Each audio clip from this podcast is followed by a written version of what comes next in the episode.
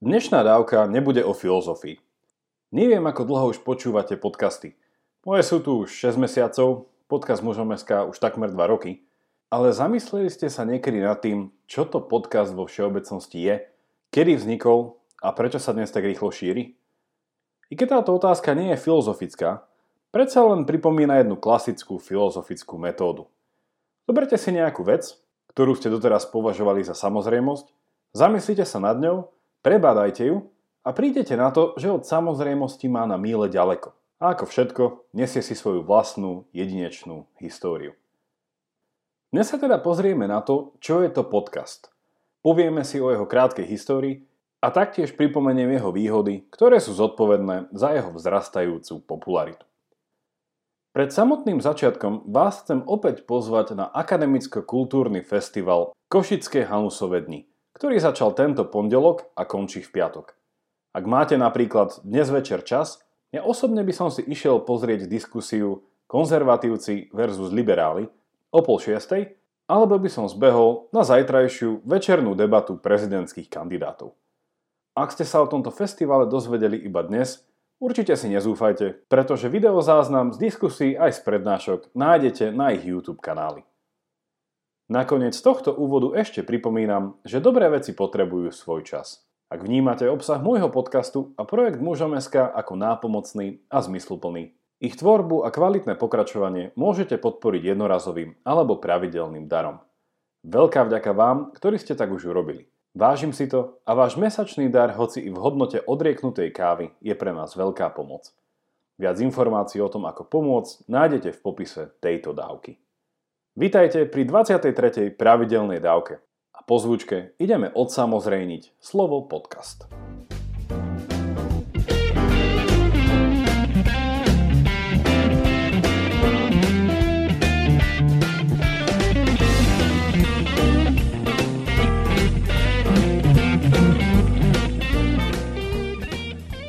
Začneme s tým, čo vlastne znamená samotné slovo podcast.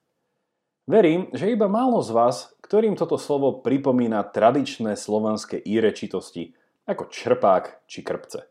A prečo aj? Podcast rezonuje oveľa viac so zahraničným jazykovým dovozom, ako sú napríklad slova establishment, Facebook, briefing či vygoogliť. Pozrime sa na jeho význam etymologicky, teda na jeho pôvod a tiež význam jeho časti. Slovo podcast môžeme rozdeliť na dve časti. Pod a cast.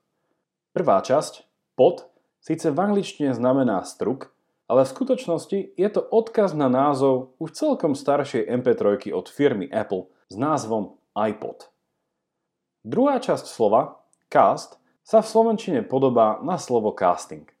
Tento význam by bol aj trošku zavádzajúci a bližšie je mu významovo slovo cast, ktoré sa nachádza v známej skratke BBC teda British Broadcasting Company, britská televízna a rozhlasová verejnoprávna spoločnosť. Broadcast teda z tejto skratky znamená slovo vysielanie. Ak sa pozrieme opäť na dve časti slova podcast a spojíme ich dokopy, doslovne získavame asi nasledovnú definíciu. Podcast je iPodové, alebo teda MP3 vysielanie. Inými slovami by sme mohli povedať, že podcast je niečo ako internetové rádio. Čo nie je ale úplne pravda a k rozdielom sa dostaneme o chvíľu. Podcast je síce na Slovensku relatívne nová, rýchlo šíriaca sa vec, ale v zahraničí funguje už dosť dlho. Pozrieme sa preto v krátkosti na jeho históriu. Prvý podcast by ste si mohli vypočuť v Amerike v roku 2003 v rámci projektu Radio Open Source. O rok na to sa stali dve zaujímavé veci. Prvá, slovo podcasting, teda podcastovanie alebo vysielanie formou podcastu, bolo prvýkrát použité v britských novinách The Guardian. Druhou vecou, firma Liberated Syndication, skrátke Lipsyn, sa stáva prvým poskytovateľom podcastových služieb. Čiže ak by napríklad moja pravidelná dávka existovala už v 2004, zbytočne by ste ju hľadali na podcastových aplikáciách ako Apple Podcast, SoundCloud či Spotify – ktoré ešte vtedy neexistovali. Našli by ste ju jedine na Lipsine. V rámci histórie podcastu stoja za zmienku ešte tri veci a všetky z nich sa stali v roku 2005.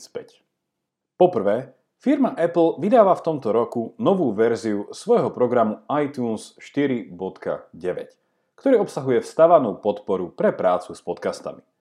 Z toho vyplýva, že moju pravidelnú dávku ste si na Apple zariadeniach mohli teoreticky vychutnať už od roku 2005.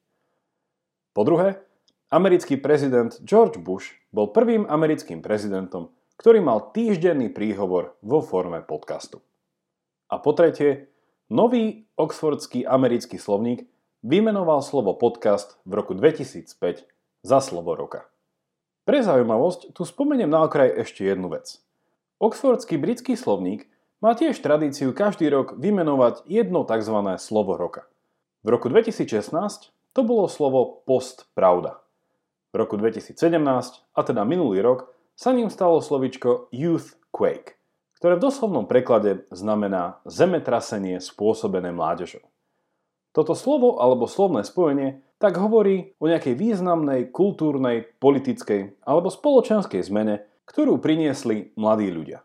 Ak by sme chceli teda opísať protesty za slušné Slovensko jedným novým anglicko znejúcim slovom, mohli by sme do našej slovnej zásoby vniesť slovo youthquake.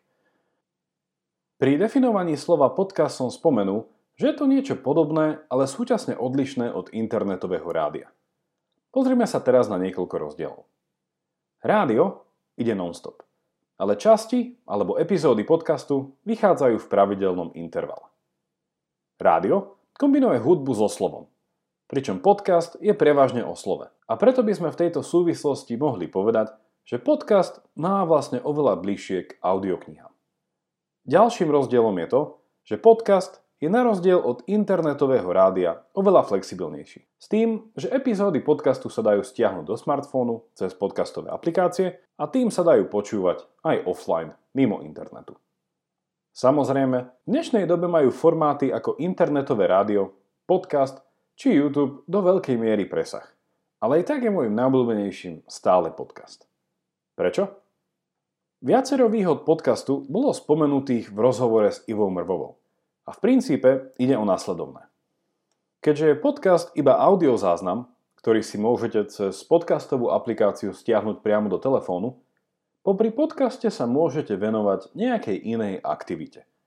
Počúvať ho tak môžete popri varení, počas cesty do práce či na nákup, pri prechádzkach, venčení, keď si idete zabehať či zacvičiť do fitka, alebo popri práci v záhrade. Poviem to ešte raz aj inak.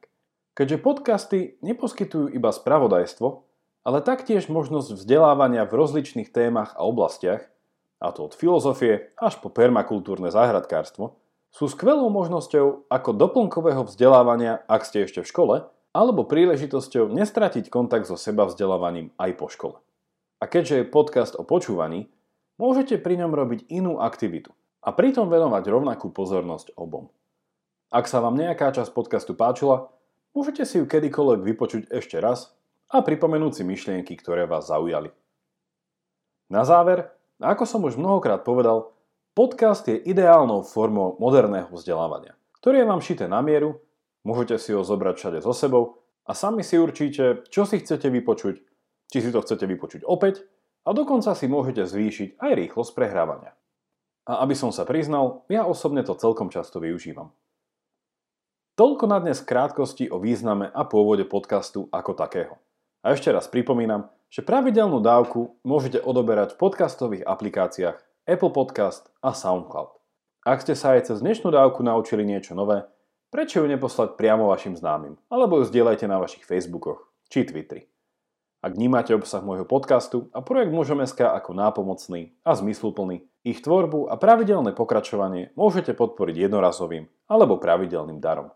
Viac informácií nájdete v popise tejto dávky.